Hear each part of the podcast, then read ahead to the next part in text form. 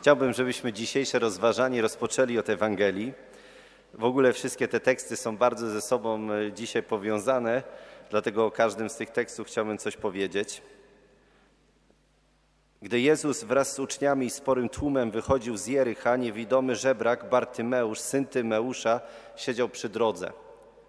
Człowiek, e, który jest przegrany, jest żebrakiem, jest niewidomy, nie ma żadnych perspektyw na rozwój, na zmianę swojego życia, siedzi przy drodze i coś tam słyszał o Jezusie. Proszę zobaczyć, że żeby coś się odmieniło w naszym życiu, to nie jest tak, że ja muszę znać całe nauczanie Jezusa, albo muszę realizować Jego Ewangelię w swoim życiu, albo muszę godzinami przesiadywać i rozmyślać, żeby coś tam drgnęło. On tylko usłyszał, że Jezus jest jakimś tam mistrzem, uzdrowicielem, który może być dla niego szansą na przemianę jego życia. I teraz, jak my dzisiaj tutaj siedzimy i niekoniecznie jesteśmy wielkimi przyjaciółmi Jezusa, którzy fascynują się, ale coś tam o nim słyszeliśmy, dlatego tutaj dzisiaj jesteśmy i jesteśmy ciekawi, tego, kim on jest, to możemy być jak ten żebrak, Bartymeusz, który siedzi przy drodze i coś mu w, w, głowie zaświtało. Jezus jest w stanie mnie przemienić. Jezus jest w stanie zrobić coś dla mnie, żebym nie siedział już przy tej drodze i żebym nie był niewidomy. Więc zaczyna z całych sił wołać za, Jezusia, za Jezusem. Jezusie, Synu Dawida, ulituj się nade mną. No i teraz wszyscy go cisną dookoła i mówią, nie, nie wołaj czasami, nie, żeby, bo kim ty jesteś? Ty jesteś nikim. My jesteśmy pierwszym rzędzie przy Jezusie.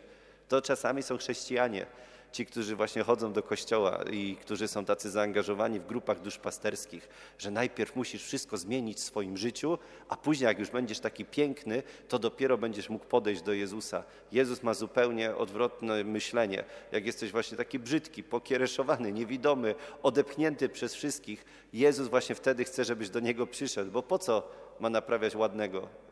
Jezus przyszedł, żeby właśnie naprawiać tych, którzy są odepchnięci i którzy są ostatni. Więc ci wszyscy ludzie nastają na Niego i mówią, cicho bądź, nie przeszkadzaj Jezusowi, bo On tu przyszedł wielkie rzeczy robić, a nie zajmować się żebrakiem niewidomym, który siedzi przy drodze. Więc On jeszcze głośniej, bo jest przekonany, że Jezus jest w stanie przemienić Jego życie, więc jeszcze głośniej woła, Synu Dawida, ulituj się nade mną. Co musiało się w Jego sercu dziać, że On nie zrezygnował z tego. I on cały czas w tym Jezusie właśnie widział tą nadzieję. I teraz możemy się zapytać siebie, jak my często się poddajemy w tej drodze i wołaniu za Jezusem. Jak my często nie mamy tej silnego takiego przekonania, że Jezus jest w stanie coś w nas zrobić, albo inni nas zniechęcają, albo nie czujemy wspólnoty, nie czujemy ducha, nie czujemy miłości, więc dobrze, jak już taki jestem biedny, to sobie to zostawiam. On zaczął jeszcze głośniej wołać za Jezusem: Synu Dawida, ulituj się nade mną. I kiedy głośniej wołał, zawołał, Jezus przystanął i rzekł: Zawołajcie go. I przywołali niewidomego. Ci sami ludzie, którzy przed chwilą mówili, że ma siedzieć cicho, teraz mówią: bądź dobrej myśli, wstań, woła cię. Tak jakby zaraz stali się jego przyjaciółmi i mu kibicowali, że może coś się wydarzyć w Twoim życiu. I teraz jest kluczowe zdanie z tej Ewangelii. Co się dzieje w życiu niewidomego żebraka? On zrzucił z siebie płaszcz, zerwał się na nogi, i przyszedł do Jezusa. Wykonał trzy czynności. Mimo, że już ten dialog się dokonywał wcześniej między Jezusem i nim, mimo, że wiele już się w jego sercu dokonało, to jeszcze jest potrzebny jakiś ruch. Czyli, że on zrzuca płaszcz, zrywa się i przychodzi do Jezusa. I tu Kacper już jeszcze przy zasypywaniu kadzidłami mówił płaszcz, płaszcz, płaszcz, bo e, bardzo jest tutaj e, właśnie Kacper tym płaszczem zafascynowany, że płaszcz dla niewidomego człowieka, żebraka był poczuciem bezpieczeństwa. Chronił go przed deszczem, słońcem, wiatrem, dawał mu ciepło. I on zrzuca ten płaszcz, czyli zrzuca swoje dotychczasowe życie, zrzuca swoje bezpieczeństwo i ryzykuje, stając na nogi i idąc do Jezusa, nie wiedząc, co się stanie. Jak my często wolimy pozostać w tej naszej strefie bezpieczeństwa, komfortu, żeby czasami nic się nie zmieniło, bo to, co znamy, mimo że jest słabe, to i tak to znamy, więc lepiej nic nie zmieniać. A żebrak zrzucił z siebie płaszcz, stanął na nogi i podszedł do Jezusa. I proszę zobaczyć, i znowu to jeszcze nie wystarczyło, żeby coś się w jego życiu wydarzyło, mimo że ten dialog już długo trwa i ta rozmowa jakby dokonuje się, to Jezus jeszcze mu zadaje pytanie: Co chcesz, abym ci uczynił? No to on mógł już się wycofać, mógł się wystraszyć. Nie wiem co, To jest, wiecie, ja bez przerwy przychodzą do mnie ludzie jacyś i, i ja się pytam, co chcesz w życiu robić? No nie wiem, co chcę robić. Co chcesz studiować? Nie wiem. A co byś chciał w kościele robić? No nie wiem, tak bym chciał być kochany. Ja mówię, no, no nie wiem, gdzie mam cię postawić, co mam dla ciebie zrobić. No jeśli ty nie wiesz, co ty masz ze swoim życiem zrobić. Tak samo Jezus zadaje mu pytanie, co chcesz, abym ci uczynił? Co ja mam dla ciebie zrobić?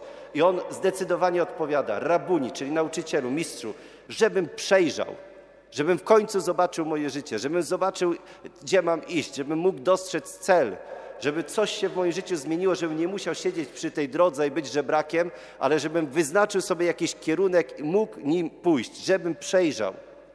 Idź, twoja wiara cię uzdrowiła. Natychmiast przejrzał i szedł za nim drogą. I cała ta historia tego żebraka to jest nasza historia. Bóg nie przychodzi do tłumów, tylko Bóg przychodzi do każdego z nas indywidualnie. I dopiero z każdego wyboru indywidualnie nas tworzy się wspólnota, tworzy się naród wybrany, tworzy się Kościół. Dlatego te ankiety rozdałem dzisiaj przed mszą i chciałem, żeby każdy dostał to do ręki. Bo to nie jest tak, że ty zginiesz gdzieś w tłumie, że ciebie Bóg nie widzi, tylko Bóg ciebie widzi. I nawet jeśli ty dzisiaj nie wiesz, co chcesz ze sobą zrobić, to napisz na tej ankiecie: Nie wiem, co ze sobą zrobić. Nie jestem gotowy, bo Jezus ci zadaje pytanie: Co chcesz, abym ci uczynił? Nie wiem. Nie wiem, no to za rok może wypełnisz tą ankietę, nie? I wtedy przejrzysz i zobaczysz, co masz ze swoim życiem zrobić. I, I tak samo tutaj się dokonuje w życiu tego niewidomego żebraka jakaś pewna przemiana, dlatego że spotyka Jezusa i idzie za nim drogą.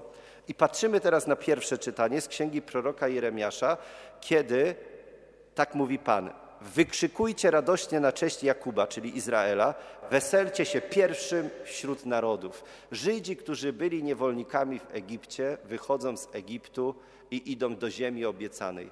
Z niewolników stają się wolnymi i idą drogą za Bogiem, żeby coś w ich życiu się zmieniło. Mieli pełne garnki, mieli jedzenie, stabilizację, bezpieczeństwo, mieli ten płaszczyk w Egipcie, ale jednak porzucili dotychczasowe życie i poszli na słowo Boga w nieznane, żeby stać się wolnymi, żeby stać się narodem wybranym, żeby stać się w oczach Boga narodem pierwszym wśród narodów.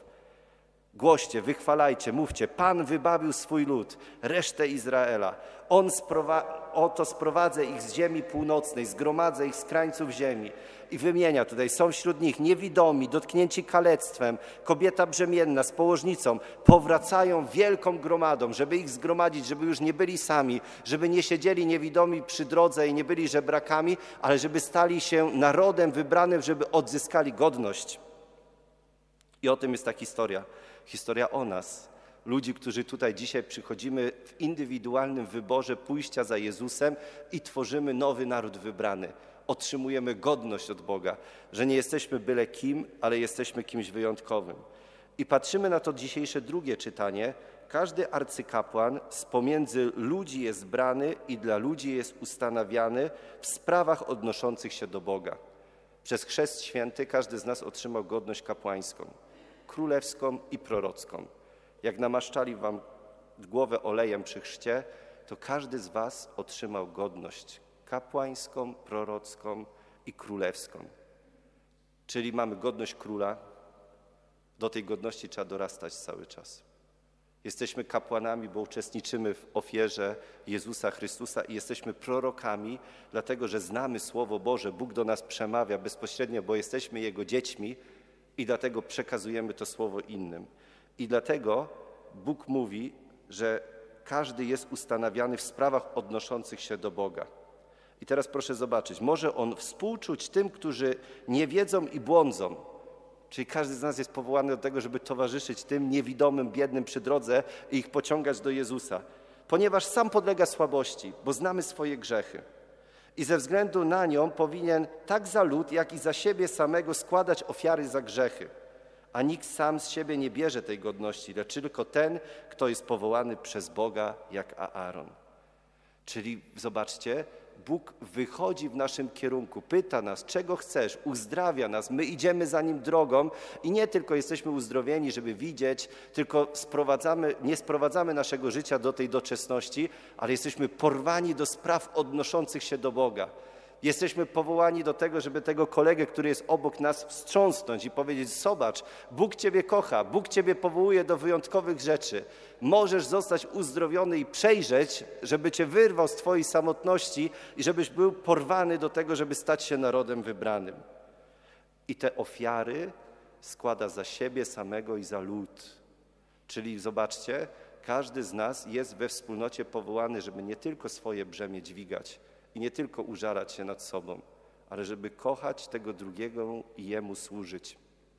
I póki człowiek się nie zdecyduje na to, żeby służyć temu drugiemu, żeby służyć we wspólnocie, to cały czas będzie myślał, że on ma najcięższe rzeczy i największe ciężary rzuca i on jest najbardziej nieszczęśliwy i jest najbardziej smutny.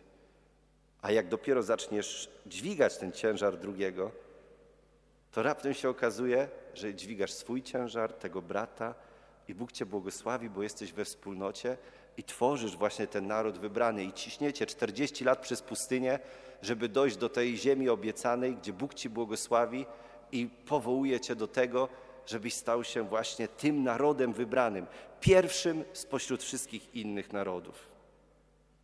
Zastanów się dzisiaj, czy wykorzystasz szansę spotkania z Jezusem i czy będziesz krzyczał za Nim, czy bardziej wolisz swój płaszcz, którym się przykryjesz i będzie Ci cieplutko i miło, ale pozostaniesz nadal niewidomym, bez celu, który będzie siedział przy, przy drodze. Co chcesz, abym Ci uczynił?